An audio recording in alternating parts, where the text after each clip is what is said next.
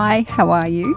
You're listening to Feed Play Love, a podcast that's all about supporting parents as they bring up children. We've got experts and advice to help you through the more challenging bits of parenting.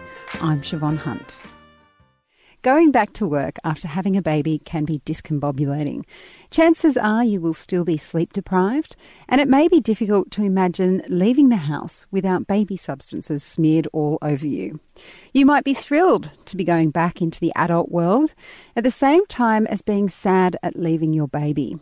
Whatever your experience, going back to work is something many parents have to juggle. Emma Walsh is the Executive Officer of Parents at Work, an organisation that is all about making workplaces more family friendly. Hi, Emma, how are you? Hi, Siobhan. Good. Thanks for having me. Pleasure. Now, maternity leave can be weeks, months, or a year. Is there anything parents should do before they go on maternity leave or while they are actually on maternity leave that will help their transition back to work? Yes, I think is the strong answer from me. Look, I don't think you can ever do enough thinking and planning about what's really important to you when it comes to work and family life because for all of us, you know, work and family life is full of ups and downs and lots of things that we plan for don't necessarily play out, do they? So the ability to constantly be reflecting on what's important to you, where am I at, um, what are my, my things that are important to me at work and at home, and how can I be making sure that they stay in focus? So, um, planning, obviously, before you go on leave is the first time I think for many people that they're really thinking about, gosh, how's this all going to work when I have baby? And know? one of the things that I find people struggle with the most is working out how long they're going to want maternity leave for. Mm. Because you can't actually know really until you're there, can you? No, that's right. And this is what I mean around you can't do enough planning because um, best laid plans never never do kind of work out, right? The way that we realise when we have that birth plan that just didn't happen. um, but it, I guess what I'm talking about when I'm talking about planning is really thinking about your options, as I said, to what's important to you. So um, you might think about as you're going on leave look, I think I'm roughly going to have six months off or nine months off, but you know, I might tell my leader or my workplace that I'm going to have 12 because that gives me a buffer, right? So if I change my mind and I'm ready to come back a little bit earlier, then that gives me some wriggle room to come back and have that conversation. So I think being able to make some plans but keep these options open, like a number of different plans, so that if one you can see that you thought was going to work suddenly isn't going to work, you've already gone, well, you know, I thought that might play out. So I've thought about plan B, right? So I'm going to now go down that route.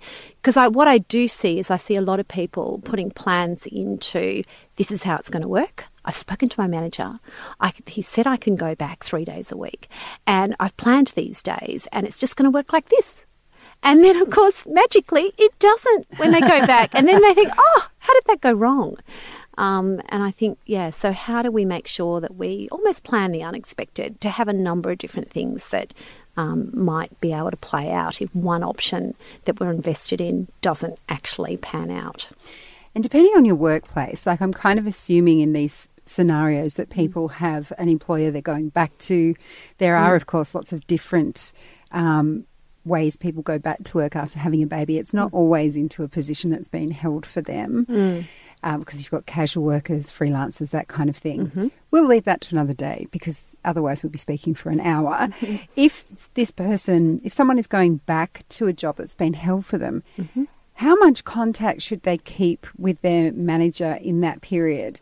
Because I think in our minds we go, oh, maternity leave, I'm not at work, so mm. I don't want to have anything to do with work. I just want to concentrate on my baby. Mm. Is that fair enough, or should you be maintaining contact with them through that mm. period? Mm.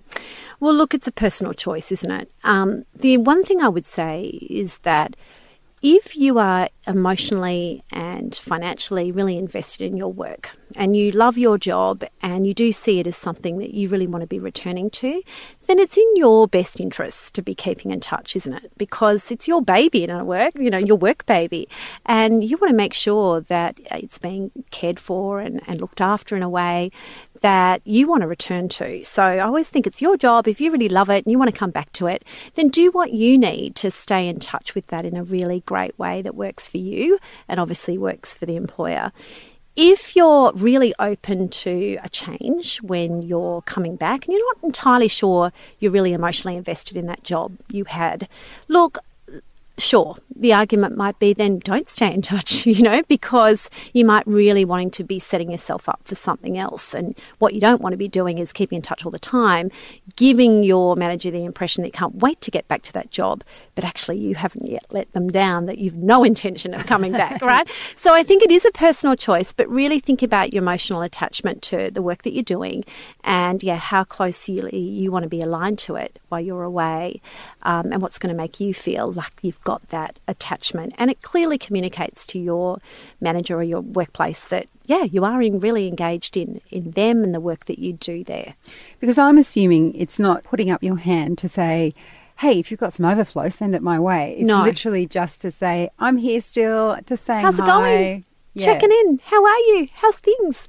Um, you know, I think the for those of us that are, you know, have a, a job and a team that we really feel like we belong with, you know, they're our tribe when we're at work, then, you know, to cut yourself off because you think you really should be cutting yourself off because you're on parental leave um, and, oh, you know, everything should be about my baby. I shouldn't really talk to work because, you know, that's the wrong thing to do. I think really you're you're cutting yourself off, to, you know, in that in that instance, and it's probably not the best thing to do because these work relationships, you know, they're important. For many of us, we've spent more time at work than we've had necessarily at home, and if you've got some really great relationships at work, I don't think that there's any harm at all in you know keeping in great touch with those people. Um, if they're going to be the kind of people that you want to say hi to and have a good relationship with, they're going to want to know how life's going with your baby. Um, and for many team and managers, they're not sure that they want to impose on you, right? You're on break, they don't want to be calling you every five minutes. And, you know, so sometimes there's some reticence from, you know, those people not wanting to intrude on your time. So sometimes the onus is up to you to go, hi, I am here, just checking in. How you going? Let's catch up.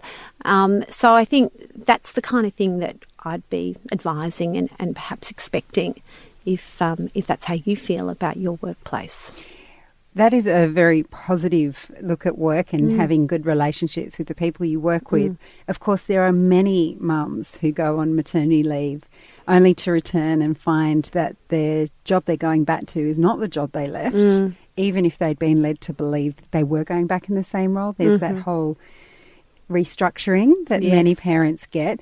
Um, what are the rights we Mm. have as parents on maternity leave, leave or paternity leave that we should be aware of? Yeah, I look, I think it's. I'm really glad you brought this up because this is one of the issues that actually stops men taking parental leave, actually, because so many of them are fearful that their jobs just won't be there when they get back. And for many of those men, they see themselves as primary earners and providers. And whilst they're really happy to take a short break with um, their child, this great fear of, you know, missing out on, you know, the job opportunity that might um, be, they might be passed over for is really great.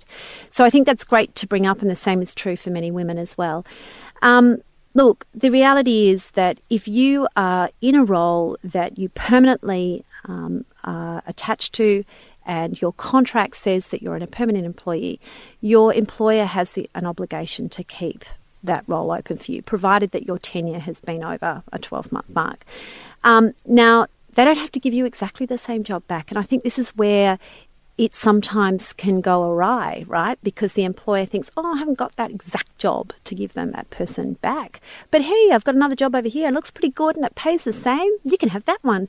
And actually, legally, in those kind of instances, they're often right. You know, if it's a very similar role, um, and status and pay, then the employer can argue they could slot you into that role. Um, but often there's a very grey line, and sometimes we can find ourselves being talked into a role that actually isn't that comparable. Yeah. And yet it seems to be the only job on the offing, and if we don't take that, well, we can't help you.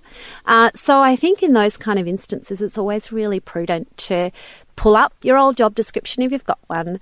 Really make sure you do the analysis with the old one oh, and the new one that's being proposed to you, making sure that they write it down what they're proposing, because I hear lots of verbal conversations that go on, very little written down. So my advice would be get it written down what your leader or workplace is suggesting that you'll do when you get back so that you can do that comparison and you can go back and say, hey, look, this is aligned or it's not aligned.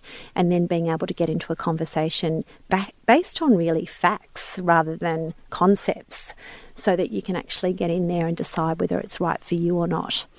The other dark side that I've heard mm. about is when a mother will come back and they've been told their role is redundant. Now, mm. I know this is illegal, but what I've heard so many times is that um, one friend in particular was a single mum. They came back, she came back, they said, We don't, this job isn't here for you anymore.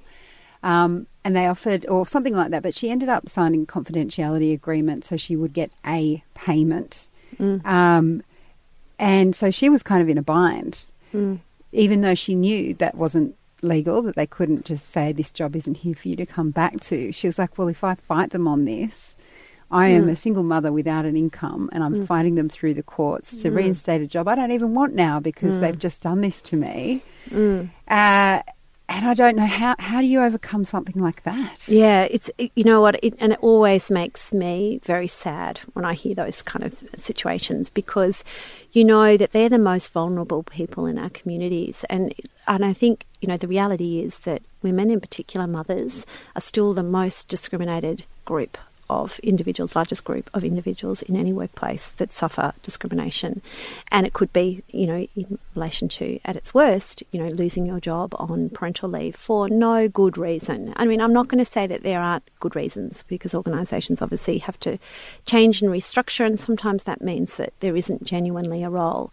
But where we see those kind of instances where the person has been um, you know, intentionally, you know, obviously written out of the organisation and moved on for no apparent good reason, and there's been very little restructure information provided, um, then there may well be a case for discrimination. Now, for those people that aren't able to really, you know, in that kind of scenario you've just given, be able to defend themselves in a way that, you know, straight away with a good lawyer or a good partner to really support them, is that human rights um, Australia, the Commission is a good place to start to go and really speak to them. It's free service to be able to lodge your claim to say, I feel I'm being discriminated against because I'm a parent and you know they've made my role redundant and they will help you take you through a process as to which you know what can be done essentially and so it's important to know that that service is available to you if that's what you feel might have happened to you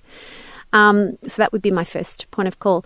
Before doing that, though, I think it's really important again you gather as much evidence as you can while you can in those kind of scenarios. So I'd really be encouraging as you're planning your return to work in those kind of scenarios or they're announcing it before you've even had a chance to plan your return is to be able to, in writing straight away, go, I was planning on coming back. Are there no other roles in the organisations that can accommodate me? Please write back with what options you're going to have available for me. So you can get as much dialogue happening as you can on paper, because that's all going to be useful information if you do have to proceed with some kind of further discrimination or legal action later. We'll be back with Emma from Parents at Work right after this.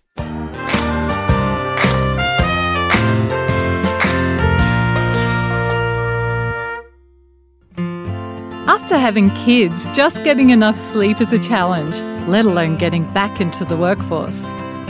The Mother Shift is a brand new babyology podcast hosted by author, Sky News presenter, and mum of two, Jacinta Tynan. She talks with different mums about the work life juggle. Did you think it was going to be pretty seamless? Oh, yeah, absolutely. Oh, I thought it was, you know, I was going to have a baby who slept.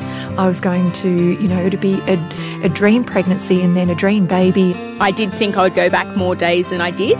And then after I had my son, I actually only wanted to go back one day because I was enjoying my time with him so much.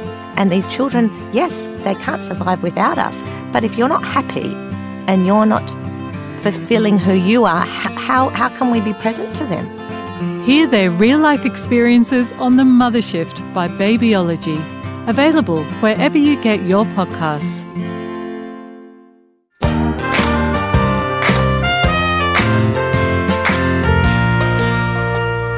Moving on to something that's a little less onerous, but mm. sometimes can be difficult for people to talk about.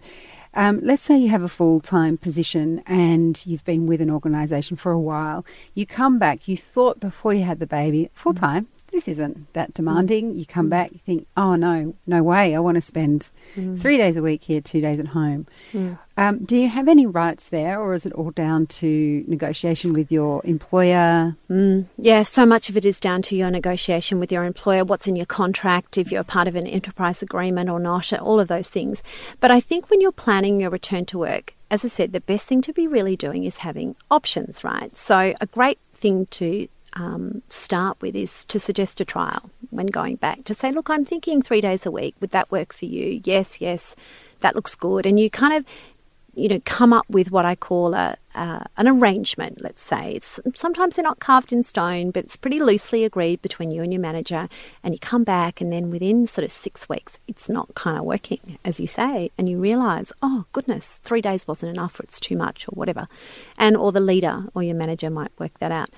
And it's at that point if you've really gone with an open approach to around, let's just see how it goes for three months, and then we can just trial it, and we can up and we can down it, and we can this and we can that, um, then usually you're going to be in a better position to start negotiating to be able to say, hey, we did say that we want to trial this. Um, I'm finding that three days at the moment is too much. Could we actually trial this now?